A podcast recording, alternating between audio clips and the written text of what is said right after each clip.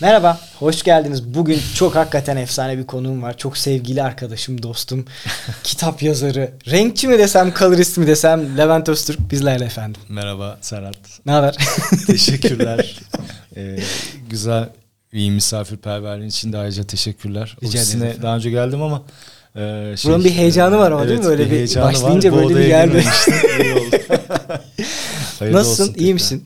Nasıl gidiyor hayat? Sağ ol. İyi gidiyor her şey. Şu an kitabın ikinci baskısının heyecanı var. Uzun bir süredir çalışıyordum bayağı ikinci baskıyla ilgili. Çünkü ilk baskı biraz hızlı tükendi. O kadar hızlı beklemiyorduk açıkçası. Çünkü niş bir konu. Kaç yıl oldu? 2 yıl oldu. Değil mi? Sen bunu bayağıdır geliştiriyorsun aslında. Evet. Yani 6-7 ay gibi kısa bir zamanda birinci baskı tükendi.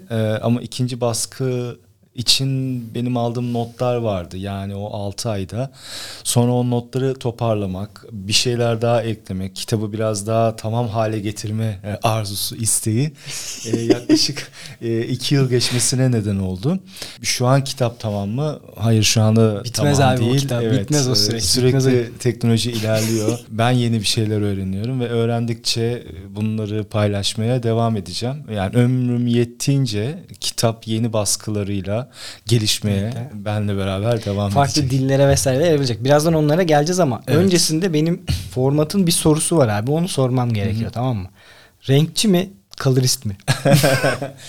Ya aslında ben renkçi dediğim sen zaman... Sen Türkçe kullanmayı özellikle çok dikkat ediyorsun. Yani kitap içinde de, kitapta da pek çok şeyi, kavramı anlatıyorsun. Türkçe anlatıyorsun. O yüzden sana da sormuyor. Ya... Şimdi öncelikle şunu söyleyeyim. Biz bu teknolojiyi üreten toplum değiliz. O yüzden şeye katılıyorum. Yani Türkçe konuşamama durumuna katılıyorum. Bu var. Bir iki başlıkta ayırabiliriz. Yani örneğin akademik yazılarda, akademik anlatılarda muhakkak, mutlaka Türkçe eğer dilimize çevrili olan bir şey varsa kullanılmalı diye düşünüyorum. Ama normal hayatta biz bu teknolojiyi üreten kişi olmadığımız için Türkçe konuşmaya çalıştığımızda işler biraz karmaşıklaşır diye düşünüyorum. Özellikle yurt dışından da ülkemize gelen, çalıştığımız çok fazla kişiler oluyor. Bunlarla oturup Türkçe terimler üzerinden konuşmak, anlaşmak zor oluyor. Bu terimlerin evrensel olduklarına inanıyorum. Elbette kendi aramızda, sektörde ya da yurt dışındaki arkadaşlarla görüşürken aynı terimleri kullanıyoruz ama bazı Türkçe karşılıklar konunun, o terimin ne olduğunu anlamamıza da yardımcı oluyor. Örneğin sıkça duyduğumuz lat terimi. Bir lut atalım onu. Aynen, o attığımız şey lat. Lat ne diye, yani herkes, hemen hemen gittiğim her yerde işte lat ne işe yarıyor, nasıl kullanacağız? Preset versene şu nasıl latları atalım da aynısı olsun. Latı örneğin lookup table, yani baktığın zaman arama tablosu gibi sıkça o şekilde tercümelere rastladım. Fakat kitap içerisinde renk kalıbı olarak geçiyor. Sadece renk kalıbını dahi tek bir yalın bir halde kullandığınız zaman aslında ne işe yaradığını anlamış oluyorsun. Yani lat ne demek?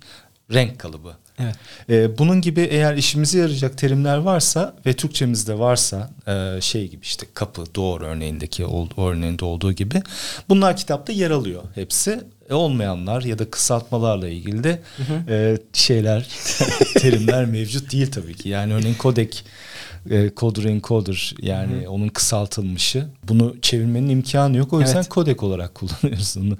Kitapta direkt Türkçe yazılışıyla yer alıyor. Kodek. K-O-D-K şeklinde. En mantıklısı bu geldi çünkü. Abi kitapla ilgili konuşacak çok şey var. Özür dilerim. Colorist doğru soruyu oradan açmıştın. Onu da tamamlayayım. Aslında dentist dediğin zaman dişçi oluyor. Colorist dediğin zaman da renkçi olması gerekiyor. Biz çok fazla kullandığımız için kulağımıza aşina biraz daha havalı abi. Biz havalı fancy lafları çok biraz severiz. Havalı gibi oluyor.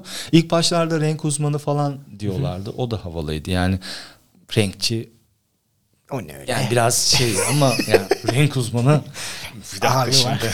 uzmanım ben falan. Yani ben açıkçası hiçbir zaman renk uzmanı olduğumu düşünmedim. Hatta kitabın sonunda bir bölüm var. Kitap Yani ben yaklaşık 10 yıldır teknik konuda kendimi geliştiriyorum. Ama işin estetik boyutu var, psikolojik boyutu var, tarihsel boyutu var. Kendime renk uzmanı diyebilmem için tüm bunlarla ilgili bilgi sahibi olması lazım.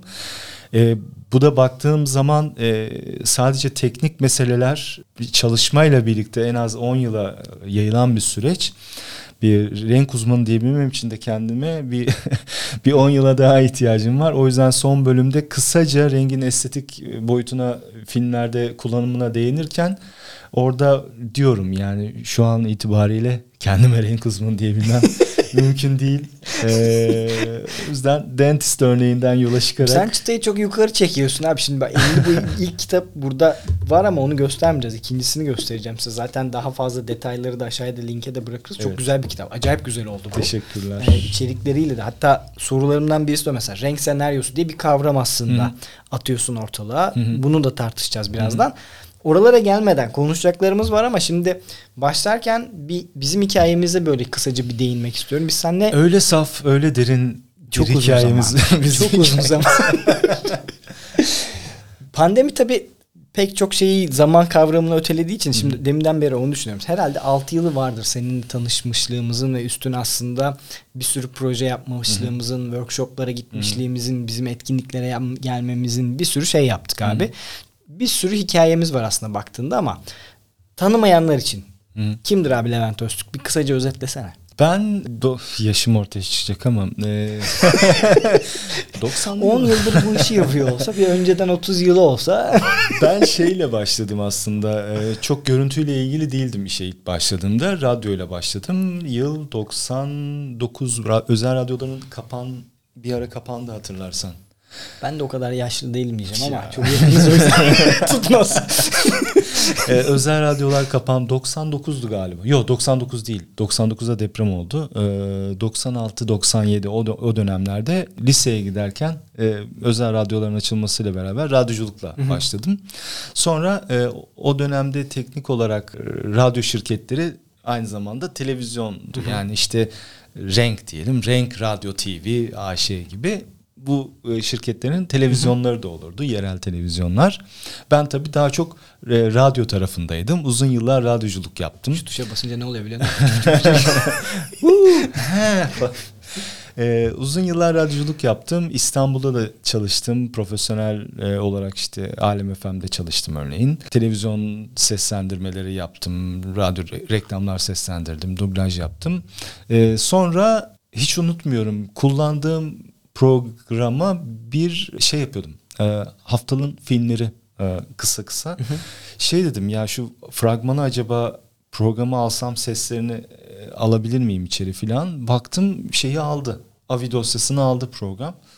Aa dedim dur bir şeyler yaparım falan. Öyle kesmeye falan başladım. Videoyla tanışmam öyle oldu aslında. Yani yine işin ben radyoda da prodüksiyon yaptığım için işin teknik tarafıyla, kurguyla falan oldu.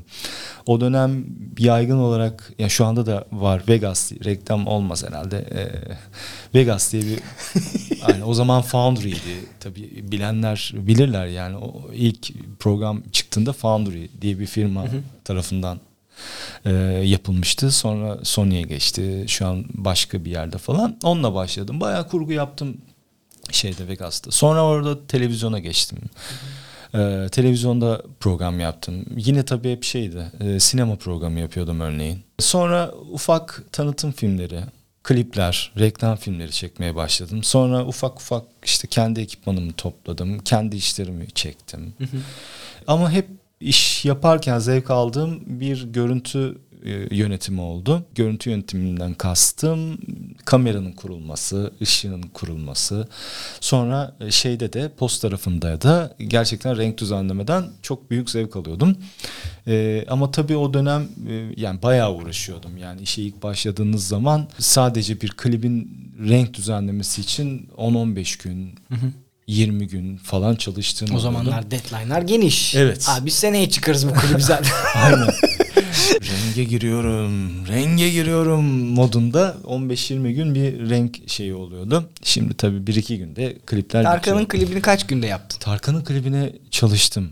Öncelikle sevgiler iletelim buradan sevgili Tarkan Bey'e de. Klip çok severek çalıştığım İrfan Hoca'nın, görüntü yönetmeni de işte Gökhan Atılmış'ın çektiği bir klipti. Hayatımda çok özel bir yeri olacak her zaman. O yüzden çok özenerek, yani bu demek değil ki siz işte sallıyorum. Evet, ya öyle anlaşılmasın. Normalde öyle de hani sakın. Şimdi...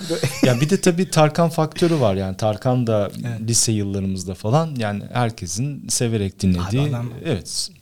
Star yani. Nokta.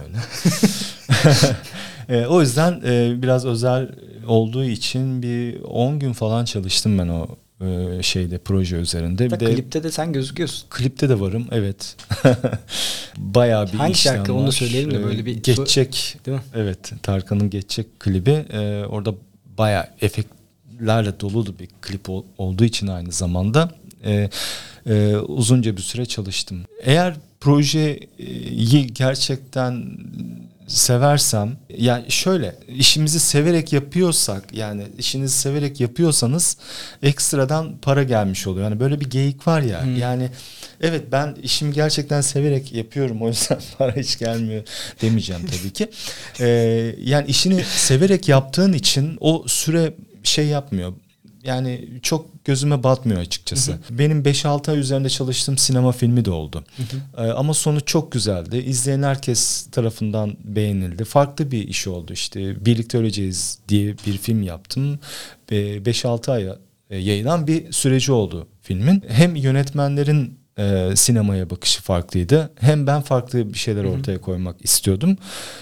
O yüzden her sahneyle ilgili, her kareyle ilgili uzun saatler tartıştık ama gerçekten zevk alarak yaptık yani bunu. Bunun optimum süresi ne abi? Optimum süresi haftalık dizilerden başlayayım. Haftalık diziler 1,5-2 gün gibi bir sürede yapılıyor renk düzenlemesi. Tabii yani bir haftada çekiliyor bu işler ve 1,5-2 günde renk düzenleme yapılıyor. O taraf zaten başlı başına bir herkesin çok emek verdiği inanılmaz bir dünya. Yani çok hızlı her şey. Buna rağmen dünya standartlarında işler gerçekleşiyor. O yüzden dizi sektöründe, haftalık dizi sektöründe çalışan herkese kolaylıklar diliyorum. Herkesin emeğine sağlık. Deadline'lar çok keskin abi yani. Evet. TV dediğin şey mi, atıyorum şimdi ben çok tüketen biri değilim ama saat 8'de bir şey yayına girecekse o 8'de giriyor. Ve oradaki akış vesaire çok yoğun bir şekilde takip ediliyor. Çok ciddi de o deadline'larıyla giden bir alan sektör. Az önceki klip örneğinden yola çıkarsak o şarkı 4 dakika falan bir şarkıydı. Yani onunla yaklaşık 10 gün çalıştım dedim. Film örneğini verdim. 5-6 aya yayılan bir süreç dedim. Bu arada şey de söyleyeceğim, ben parantez açayım. Atademir'in son film neydi? Bursa Bülbülü'nün de. Evet. Orada ben aslında buradaki parantezi şu yüzden açacağım. Çok karakteristik şeyler var. Mesela seninle tanıştığımızdan beri bende öyle bir bug oluştu abi. Ben her şeyi izlerken renklere takılıyorum. Lut mu atmışlar orada? Onu atma, mavi biraz fazla açmışlar falan. Ve benim artık film izlerken kalitesine ciddi derecede baktığım unsurlardan birisi mesela renk. Geçen gün bir tane film izliyordum. Çok izlemiyorum ama Türk filmi, adını vermeyeceğim. Adamların suratı kırmızı. Ve şey yani çok düşük bir şeyle, bütçeyle çekmişler. Çünkü yüzlerinde yandan ışık, yani ışıkları da az kullanmışlar aslında baktığında. O kadar sırıtıyor ki bu farkındalığın arttığında o izlediğin içeriğin kalitesi de değişiyor. Yani adamın yüzündeki o kırmızılığı biraz düşür, bilmem ne yap falan, hepsini etkiliyor. Bursa Bülbülü'nden şeyi söyleyeceğim. O tarafta da HDR ile alakalı aslında bir içeriğiniz vardı değil mi? Bir de o tarafı var. Evet. Bursa Bülbülü filmi Disney için yapıldı. Disney Türkiye platformu için. Orada HDR olarak yayınlanan ilk uzun metrajlı film oldu. Orada hem çekim öncesi aşamadan başlayarak HDR ile ilgili gerçekten iyi bir iş ortaya koymaya çalıştık. Görüntü yönetmeniyle, sanatla, makyajla, kostümle. Örneğin oradaki işte gazino sahneleri, gazinodaki işte ışıklandırmalar, aksesuarlar, pırıl pırıl hepsi HDR için özel olarak tasarlandı. Tabii bunu yaparken SDR'ı da göz ardı etmek istemedik. HDR'ın dikkat çeken unsurları neyse HDR versiyonunda onları ortaya çıkaracak bir renk düzenlemesi yaptık. Aslında SDR ve HDR'ı karşılaştırarak izleyenler çok makro bir fark göremeyebilirler. Bunu şunun için söylüyorum. HDR herkes için farklı şeyler ifade ediyor. Şimdi 1000 nit olayı sen yani monitör teknolojilerine hakim olduğun için 1000 nit dediğimiz zaman aydınlık normal SDR ekran biz 100 nite bakıyoruz. HDR ekran 1000 nitmiş. Sanıyorsunuz ki 10 kat bir parlaklık olacak karşınızda. Öyle bir şey yok aslında. Sadece parlaklık demek değil HDR demek. Görüntünün gereken alanlarında gerek sahnede olan o parlaklıktaki nesnelerin parıltıların, onlardaki detayların ekran tarafından gösterilebilir olması aslında. Bu makro, bu minor farklar bizim filmin o parıldamalarında, ışık yansımalarında, gerçek gözle gördüğünüz zaman gerçek dünyada olduğu şekliyle var. O yüzden çok makro demedim. Yani çok aydınlık, 10 kat aydınlık bir görüntü görmeyeceksiniz. Evet. Sadece olması gereken yerlerde o parlaklıklar var. Onu demek istiyorum. Yani işte alnımızdaki parıldama diyelim. Yani bunu 100 nite sıkıştırdığınızda da o parıltının içindeki detayı gösterebilirsiniz. Ama gözdeki yansımayla işte terdeki yansıma arasındaki nit farkını ekranda da gösterebiliyorsunuz. Ekranlar o teknolojiye sahipler. Çok minor farklar bunlar. 3 boyutlu gözlük olmadan gerçekten 3 boyutlu bir görüntü hissedebileceğiniz bir teknoloji var karşımızda. O filmde onu yapmak istedik. Aynen öyle. Çünkü çok fazla aydınlık, çok fazla her yer belirgin olduğunda bu sefer sinematik his de ortadan kayboluyor. Çünkü aydınlık ve karanlık kontrastı çok önemli ve bunun dengede olması lazım. Her yer aydınlık olursa hiçbir şey kalmaz. Detayı alamıyorsun. Evet, şey gibi, alan derinliği gibi. Evet. Yani kamerada arkayı flu hale getirebilirsiniz. Bunu kompozisyon için yaratıcı olarak işte ne derseniz deyin kullanabilirsiniz. Aynı şekilde sahnede de bazı yerlerin karanlık olması gerekebilir. Tabii. O yüzden HDR yapıyoruz. Açalım. Renk softlar. Demek değil. Aynen öyle. O filmde onu yapmak istedik. Evet. Abi benim mesela sahnede öğrendiğim şeylerden birisi. Bunu pek çok yerde aslında uyguluyorum. Bazen her şeyi açmak değil, pek çok yerde kısmak daha efektif bir şey abi. Yani o üstlerle değil ortalarda oynamak, o yüzden aslında benim yani sahnedesin mesela. Kendini duymuyorsun. Bu bizim çok yaşadığımız bir sorundu mesela. Tonmeister'a dönüp abi beni aç demektense şunu yapmak daha güzel. Abi diğerlerini mi indirsek acaba? Hani belki onlar çoktur. Dolayısıyla da bunu bu şekilde bakmak daha doğru oluyor ya bence. Hani bir şeyleri sürekli açarak bir yere varamıyoruz. Çünkü sürekli açılıyor yani. Üstücü yok yani. Bence optimumda kalmak daha doğru olabilir. Açtığın zaman sen o mevcut açılmış haline de bu sefer alışmış olabilirsin. Biraz daha aç da diyebilirsin. Orada çünkü sonu yok. Ben açtırdım mesela kendimi. Sonra Sinan dedi ki ben de duymuyorum. O da denge bozulmaya başlıyor. İşte o bütün olay bence dengeden geçiyor ama. Evet. Bu renkli farklı de bir evet, çok benzer aslında. İşin büyüsü de burada. Yani aslına bakarsan yani sinemanın büyüsü. Aynı şekilde müzik, yani sen sahneden örnek verdin, bir film müziğinde de benzer bir şekilde örneğin işte müziğin yükselmesi, söyleyeceğim böyle gelmesi, bir anda kesilmesi. O kesildiği anda ki ekrandaki geçişin çok aydınlık ya da tam tersi zifiri karanlık olması. Hepsi anlatıya etki eden unsurlar. Peki abi buradayken sana şeyi de sorayım da hani yeri geldi. Şu renk senaryosu aslında. Yani bunu bir açsana. Yani şimdi müziği konuştuk, rengi konuşuyorsun ama bu renk senaryosu dediğin şey aslında bunların böyle bir kapsamı gibi hissediyorum ben. Anlatsana, nedir abi bu? Renk senaryosu, ya ben bunca yıldır birçok kaynak taradım. Bir Türkçe kaynakta rastlamadım. Eğer daha önce kullanmış olan varsa lütfen bana ulaşsın. Yani daha önce duymadım yani gerçekten. Yani renk ve senaryo, çekim senaryosu gibi terimler yani hayatımızda var ama sadece renkle ilgili renk senaryosunu bir arada kullandığına Türkçe'de şahit olmadım. Yani en azından çalışırken de ya bir filmin renk senaryosu ne olacak? Bununla ilgili bir çalışma yapacağız mı? Çekim senaryosu falan hep var hayatımızda. Kamera ile ilgili, işte kameranın nereye koyulacağı ile ilgili. Senaryo üzerinde senaryonun biraz daha detaylandırıldığı ayrı bir senaryo versiyonu falan. Ama sadece renkle ilgili bir renk senaryosuna rastlamadım. Bu rastlamadığım elbette olmadığı anlamına gelmiyor ama ben rastlamadım. Evet. En azından çalıştığım işlerde. Benim icadım bir şey değil. Yurt dışında kullanılan, yapılan, uygulanan bir yöntem. Bizde de herkesin konuştuğu aslında ama çok fazla masa üstünde olmayan, yani hızlıca gelip biz geçen bir şey. Biz de işte son dakikaya geldiği için aslında orada patlıyoruz değil mi? Yani bu dediğin şey aslında sürecin başından çıktısına kadar aslında gittiğinde bu aradaki layer'ların da aslındaki o sahnelerin vesairelerin aslında renk profillerinin de toparlanarak aslında anlatılması mı? Evet evet. Renk senaryosu tam olarak aslında dediğin gibi daha sete çıkılmadan, kameraya karar verilmeden hatta hazırlanması gereken bir hazırlık, mood board diyeyim. Hadi biraz daha bir şey olsun, colorist gibi.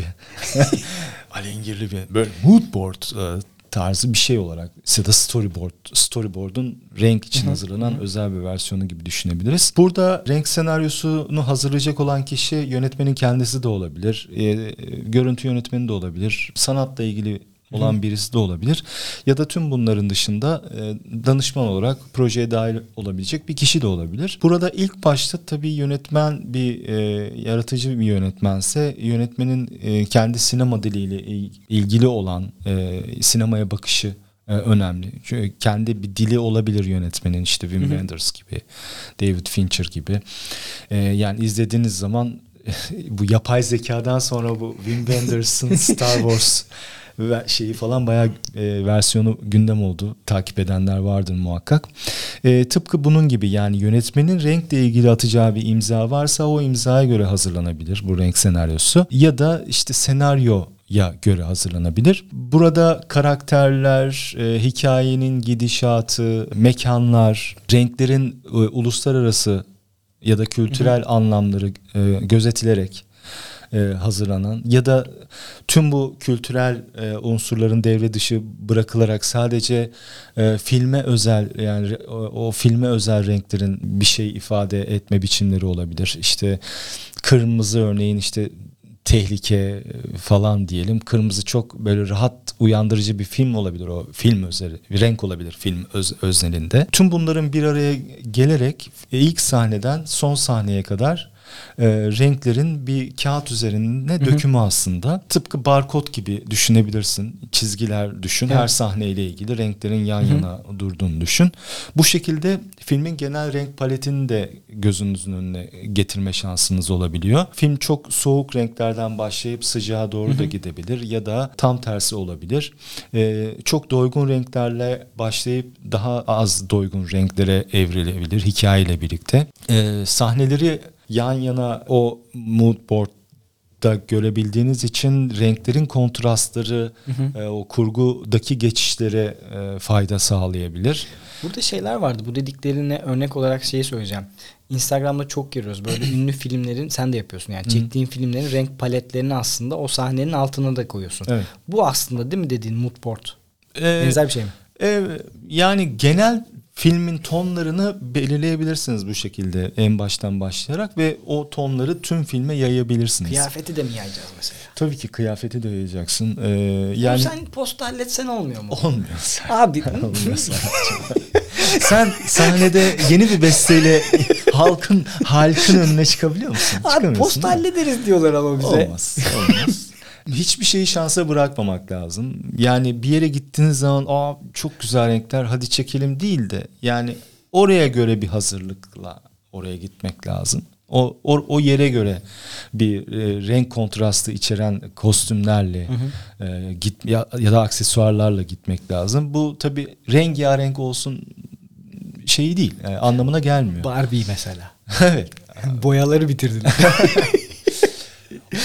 Çok renkli filmlere dahi baksan sahnelerde 3-4 tane renk tonu görüyorsun. Yani rengarenk dediğim tüm şeylerin, tüm renklerin bir araya geldiği bir şey. O benim dediğim kötü filmlere atıf mesela. Trafik lambası gibi olmuş. Her şey var abi orada. Yani her şey var. Her şey patlak yani. Aynen.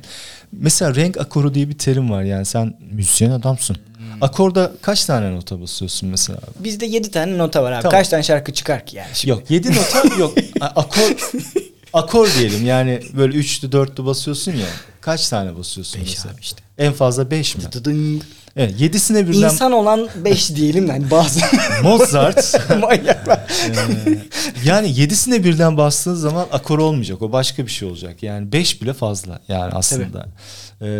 Rengi de düşündüğün zaman yani 7 renk aslında 6 renk yani şey gökkuşağının... Büyük üçlü, küçük üçlü işte orada yani evet, çok... Yani aslında altı renktir şeyde olan bu...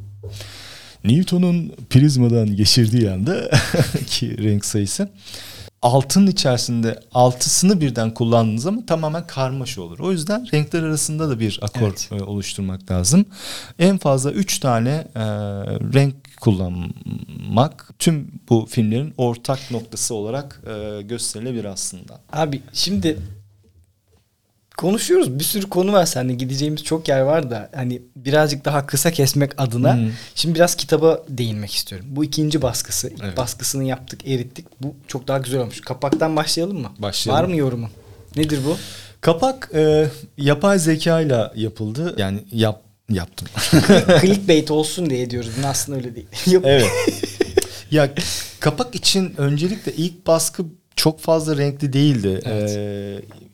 Kitabın içerisi de aynı şekilde. Sonra ismi renk olduğu için biraz daha renkli olsun istedim kitap. İç dizayn da benzer şekilde daha renkli. Sonra sıra kapağa geldiğimde tabii tasarımlar yapmaya başladık. Ama çok içime sinen şeyler olmadı. Bir şey ifade etsin istiyordum aynı zamanda. Yapay zekaya bakayım dedim. İşte... Kilit kelimeler verdim. İşte random bir şeyler üretmeye başladım. Bu aralar çok popüler. Herkes Allah'tan yapay zeka var bu aralar da. Evet. Millet ya Apple'a ya da yapay zeka içerik üretirerek bir şey yapıyor. Evet, evet. Çok başarılılar. Yani çok yaratıcı buluyorum hepsini. Çok iyi. Yani bu kendi yolculuğum gibi geldi bana bu kapak. Renkle dolu bir dünyada yapılan bir yolculuk, bir silüet gibi bir şey var. Çok ilginç. Bunu sonradan Photoshop'ta biz biraz daha profesyonel halini falan yapalım. İşte bulutlara falan ne bileyim işte zemini bizim falan farklı. Bizim sevdiğimiz bulutlar vardır. Bulut atalım oraya bir iki tane falan. Yok yani bunun böyle bir amatör şeyi de oldu. Bir grafiksel tarafı da var. Böyle kaldı bu. Bu arada bulutlar deyince şunu anlatayım. Şimdi ben Atademir'in filmi izlerken onun rengini senin yaptığını anladım. Sonra hatta izliyorduk, dedim ki bunu kesin Levent yapmış. Girdim senin profile, dedim bak işte. Aynı bulutlar. Bulutlardan yakaladım. Ters baktığında ekrana Levent yazıyor. Senin buluttan yakalamadım. Senin renginden yakaladım ama hani bazı kişilerin de öyle o karakteristik imzası var. Yani senin renkleri ben çok net, o patlamaları yakalayamadığın zaman diyorsun ki evet abi bunu profesyonel biri yapmış ya da bütçeyi vermişler. İyi kazandırıyor herhalde bu işler. Neyse oraya girmeyeceğim. Abi bak burada zaten yaptığın işlerle ilgili zaten bir ön sözün de var. Bir tarafı da var. Kitabı nasıl okumalıyız? Ne öneriyorsun abi sen? Benim önerim şu, eğer gerçekten bu işi merak eden, profesyonel olmak isteyen arkadaşlar varsa, dinleyen, izleyen kişilerden A'dan başlayarak gitsinler. Yani bu zaman alacak bir süreç. Yani kitabı okuduklarında da kaloriste olmayacaklar ya da... Bu bir aslında başucu kitabı diyeceğim de masaüstü kitabı. Yani masaüstü, referans verilir. Buradaki tüm terimlerle profesyonel meslek hayatları boyunca muhakkak karşılaşacaklar. Yani bunlar benim karşılaştığım şeyler, terimler. Bunlar benim kullandığım araçlar. Bunlar benim yaptığım araştırmalar. Dolayısıyla bu sektörde yer almak istiyorlarsa muhakkak herhangi bir terimle muhakkak karşılaşacaklar. Şunu da söylemek isterim. Basit tek bir cümleyle burada terimleri açıklamıyorum. Her bir terimle ilgili bazen yarım sayfa, bazen tam bir sayfa açıklama yaptığım oluyor. Aynı zamanda hem teknik tanımları hem de çalışırken karşılaştığım zorluklar, bu zorlukların çözümleriyle ilgili ipuçları da yer alıyor bu tanımlamalarda. Bahsedeceğim. Arkada bir Türkçe-İngilizce sözlük tarafı var. Yani kitabın aslında en sonunda bir kısa özeti sözlüğü de var. Bu arada klasik TDK formunda Türkçe-İngilizce bir sözlük de var. Bir de güzel taraflarından birisi. Sen başka yerlere değineceksin ama şu söyleşilerin var abi. Bunu da birazcık anlatsana. Burada dünyaca ünlü renkçilerle beraber yaptığın senin saatler süren Zoom toplantıları sonrasında bunların bir filtreden geçirilmiş hali var. Yani ikinci baskıya birçok güncelleme yaptım. Sonrasında bir iki bölüm daha eklemek istedim. Aslında bu sondaki bölümler benim sonraki kitap için yaptığım çalışmanın yani çok %10'luk falan bir kısmı diyebilirim. Bu baskıyı alan arkadaşlara biraz daha katkım olsun istedim ve rengin sinemada kullanımıyla ilgili giriş niteliğinde bir bölüm ekledim. Ve aynı zamanda da bu girişle beraber dünyanın önemli firmaların, işte Company 3 gibi, Harbor Pictures ya da Picture Shop gibi önemli firmalarında çalışan senior arkadaşlarla söyleşiler yaptım.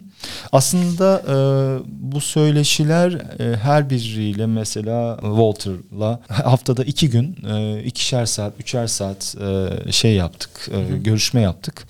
Bunlar normal sohbet şeklinde geçti. Ben merak ettiklerimi sordum. Onlar yanıtladı. Sağ olsunlar. Bu hem kendi merak ettiğim soruların yanıtlarını bulmama da yardımcı oldu. Hem uluslararası dünyanın işte önemli firmalarındaki iş akışlarının nasıl olduğuyla ilgili de ufuk açıcı bir çalışma oldu benim için. Abi şunu soracağım. Bize clickbait lazım. Tamam mı? Artık oralara gidiyoruz. Abi en ünlü filmi söylesene. Biz yaptık filmlerden birisini.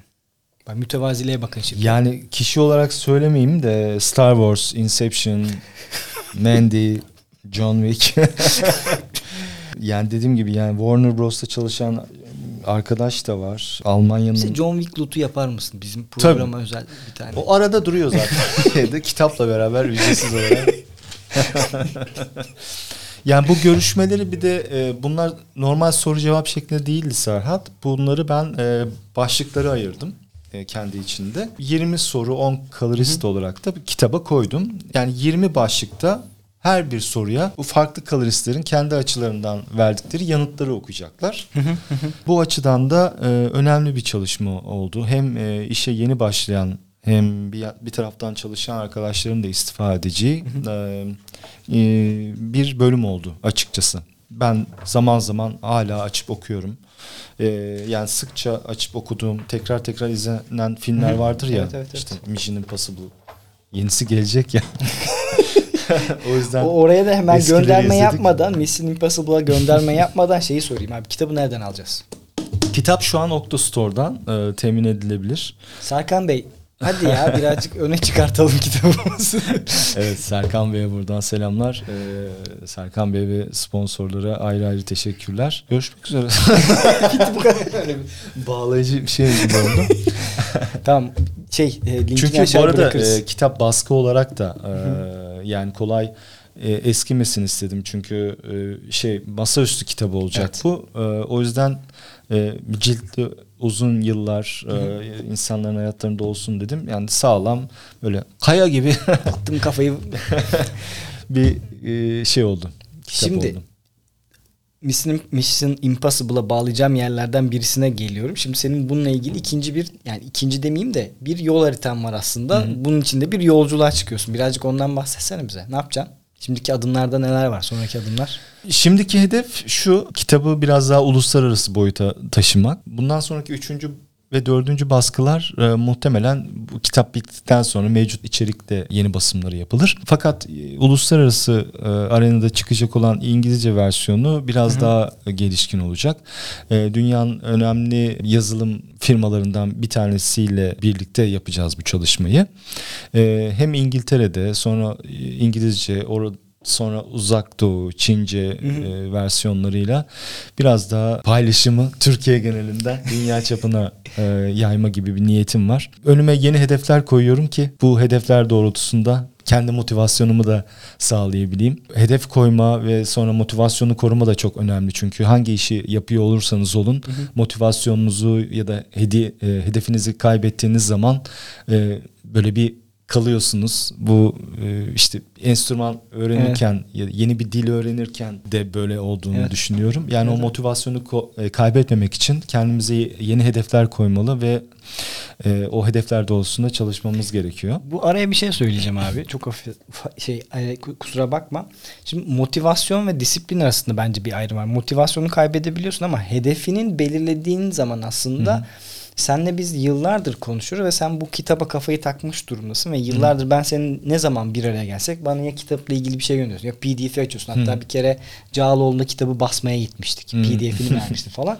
Dolayısıyla da ben şuna inanıyorum abi. Hedefin olduğu sürece belli bir disiplinle ona çalıştıktan sonra ne kadar sürede onu inşa ettiğin önemli değil. Aslında oraya varmak önemli. Süreçten keyif almak. Bunu çok anlatıyorum yayınlarda da. niyetin tünel kazmaksa çay kaşığıyla da o tüneli kazabiliyorsun. Evet.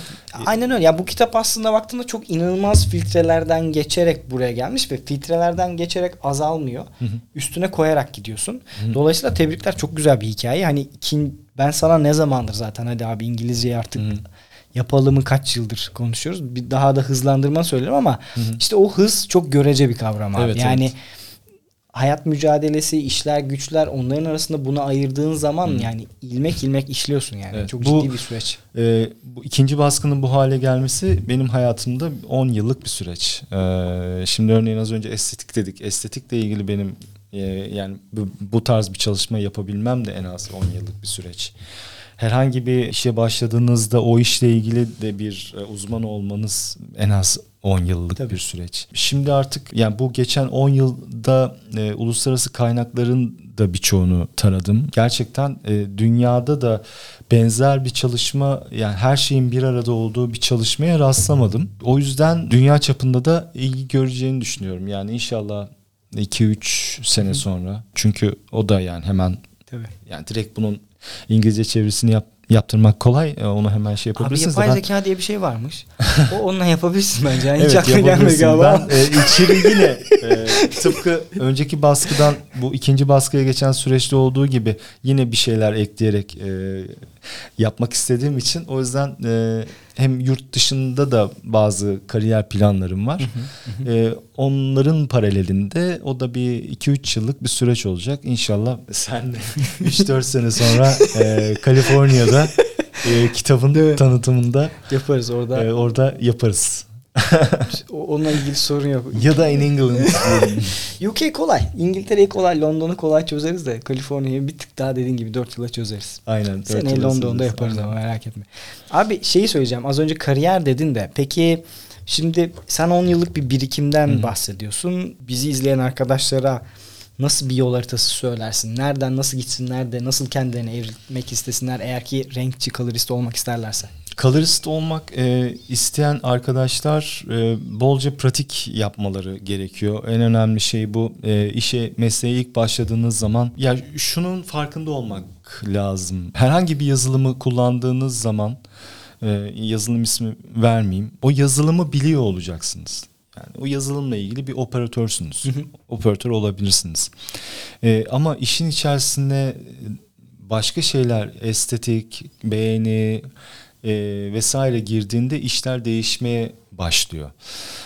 Bu bir süreç. Hem farklı işlerde deneyim sahibi olmak ayrı bir süreç gerektiriyor. Hı hı. En önemlisi o işleri yaparken müşterilerle kurduğunuz ilişkiler. Bu da ayrı bir deneyim sahibi olmanızı gerektiriyor. Çünkü portföyünüz, müşteriler, çalıştığınız kişiler olmadığı sürece dünyanın en iyi renkçisi de olsanız hiçbir kıymeti yok. Hı hı. Dolayısıyla insan ilişkilerinde iyi olmak iyi bir colorist olmanızı sağlayabilir. Eğer iyi değilseniz insanlar sizde, çünkü yani tek bir odada saatler geçiriyorsunuz, günler geçiriyorsunuz. Hem çalıştığınız kişilerin ne isteyeceklerini tahmin etmeli, hı hı. projeyi iyi analiz edebilmeli. Herkesin kullandığı dil farklı olabilir. Onların ne anlatmaya evet. çalıştıklarını anlayabilmeli. Çünkü daha sinematik istiyorum diyebilir bir yönetmen. O tamam, sinematik istiyorum. Sinematik ne demek? Yani sinematik işte sinema çekmediniz mi falan. Yani sinematik görüntü o yönetmen için ne ifade ediyor? Daha karanlık, daha kontrast bir görüntü Hı-hı. olabilir. Ya da tam tersi daha düşük kontrastlı, Hı-hı. daha az renkte bir görüntü olabilir.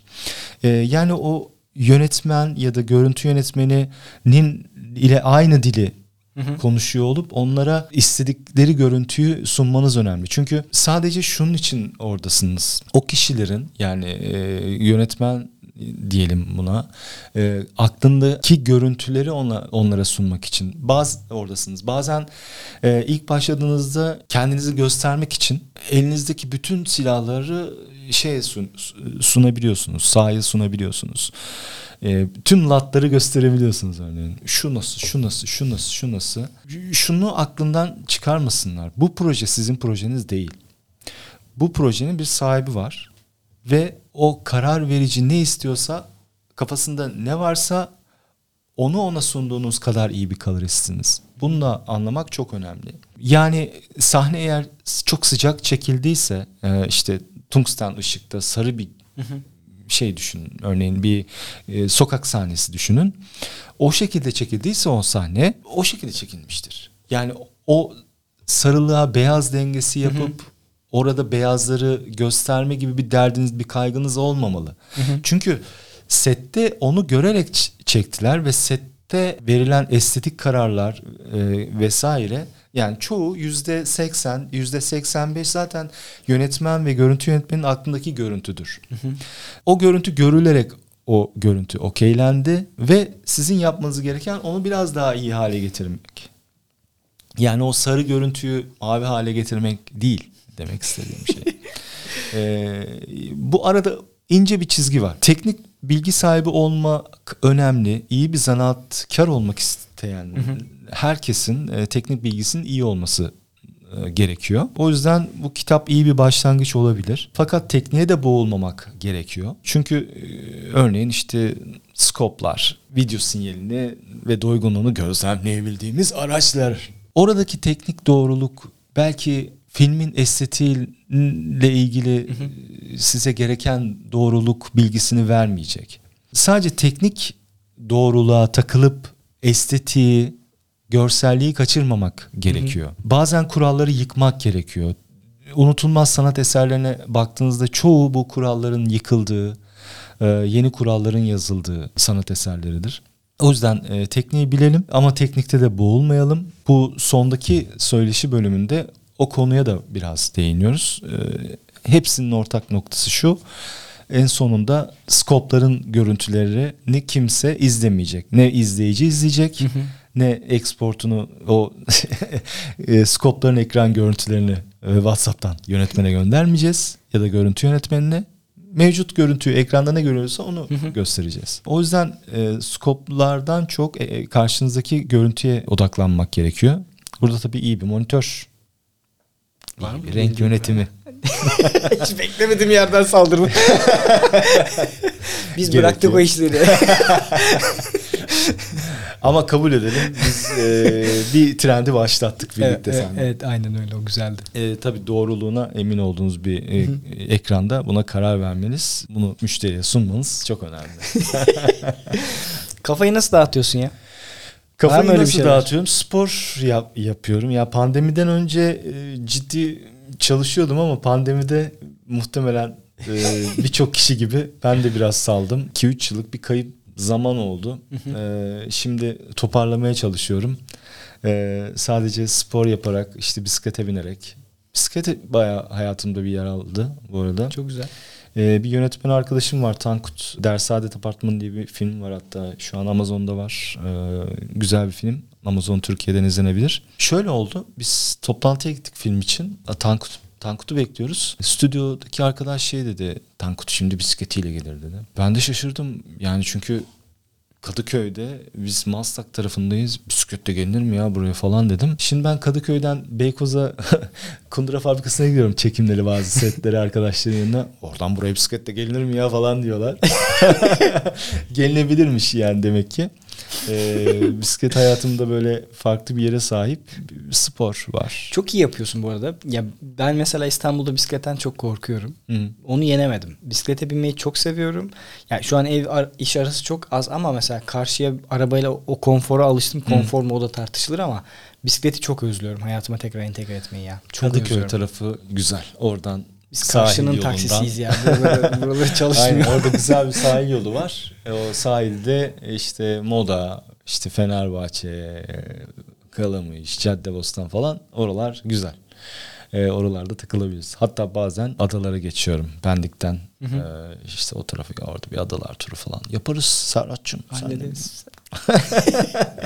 Abi konular seninle bayağı akacak. Çok gülüyoruz zaten. Bir sürü şey çıkar da. Son sorumu sorayım, genelde herkese soruyorum. Gündelik hayatında elinden bırakamadığın teknolojik alet. Teknolojik alet, ya telefon benzeri olacak ama iPad diyeyim. Çünkü ekranı daha büyük ve güzel gösteriyor. Peki yaşlandın, onlara yakın gözüküyor. Peki hemen o zaman şuna çevireceğim sana. Notlarını tablete mi yazarsın, Normal deftere mi? Notlarımı ben defter kullanmayı tercih ediyorum hala. Okuduğum PDF'ler falan da oluyor söz gelimi. O PDF'lerin de muhakkak çıktısını alıp önüme koyuyorum. O şekilde okuyorum. Yani şimdi bir işte yazılımla ilgili çalışıyorum. Hı. Onun bir 900 sayfalık şeyi var. Manueli var. Onu da örneğin şimdi baskısını almaya gideceğim buradan. Yani kağıtta görmek istiyorum. Çünkü notlar alıyorum. Görsel olarak kelimeler. Ne bileyim belki old school. Abi herkesinki çok farklı. Ben bunu yargılamak için sormuyorum. Hani kimseyi eleştirmiyorum da. Çünkü herkesin şeyleri çok farklı. Saygı duyuyorum yani onunla ilgili. Yani herkesin not alma alışkanlıkları çok farklı. Kitabı hazırlarken şeyi çok kullandım. Google'ı. Google Drive'ı çok kullandım. Google Documents değil mi? Evet. Google Documents'ı çok kullandım. Oradaki tabloları çok kullandım. Çünkü A'dan Z'ye kitap içerisinde bir sıralama var. Her zaman gözümün önündeydi. Gittiğim her yerde çok rahatça erişebiliyordum. O yüzden kitabın tamamını önce Google Documents'te toparladım diyebilirim. Teknolojik olarak diyorsan. Ben de mesela olarak. Şu an bunu şöyle düşündüm. Ben buradan bir şey okumayı çok seviyorum. Geçenlerde Sinan'la da bir şeyler konuşuyorduk. Ben bir konuyu araştırmaya başladığım zaman mesela kesinlikle çok ekrana ihtiyaç duyuyorum. Mesela evde yapamıyorum. Tek bir ekranda, notebook'ta çalışamıyorum. Yani şimdi benim ofisi biliyorsun. Kocaman yaylı bir tane monitörüm var. 3 ekranda çalıştığım için birden fazla içeriği tek ekranda görmek bende çıktı ihtiyacını bitirdi. Yani onu oraya alıp, onu oraya alıp, oradaki bilgiyi alıp başka bir yere kopyalayıp yapıştırıp bir özetleyebiliyorum bir yerde. Ama mesela bu tek ekranda olmuyor. Belki de hani çıktı almamamın nedeni benim çoklu ekran kullanmam diye düşünüyorum. Çünkü ben hiç çıktı almıyorum. Hiç sıfırım. Çalışma konusunda o ekran olayı bizde de var. Yani en az bende 3 tane yani referans ekranı da sayarsan stüdyoda hatta televizyonu da yani müşteri ön izleme ekranı da sayarsan toplamda 5 tane ekran oluyor. Yani o çoklu ekran... Yani iş konusunda profesyonel olarak bizim de olmazsa olmazımız. Yani sadece bir tanesinde skoplar oluyor. 2 tane interface oluyor. Bir referans ekran oluyor. Bir onun üzerinde bir daha büyük bir ekran oluyor. Eğer HDR çalışıyorsanız 2 tane daha monitör olabiliyor. Yani bu odadaki ekran sayısı 7'ye çıkabiliyor. Ekran olayı önemli. Ama kişisel olarak bir şeyi araştırıyorsam okumam, not almam tabii güzel lazım. Ya. Evet. Tabii güzel ya. Biz tabletçi nesiliz. Abi keyifli bir sohbet oldu. Şimdi notlarıma bakıyorum ama hani notlarımda daha çok şey var. Konuşsak zaten daha konuşuruz. Seni bir daha alayım ben konuk. Bu sefer koltukta devam edelim. Tamam. Farklı sorularla o taraftan devam ederiz. Kitabı da birazcık ben de okurum. Kitaptan da yeni sorular gelir.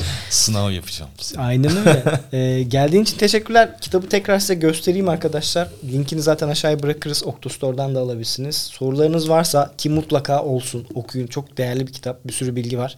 Levent'e de ulaşabilirsiniz. Onun da linklerini bırakırız. Bize de ulaşabilirsiniz. Sorarsınız. Tabii seve seve. Durum bu. Sorularınızı gönderin gelsin.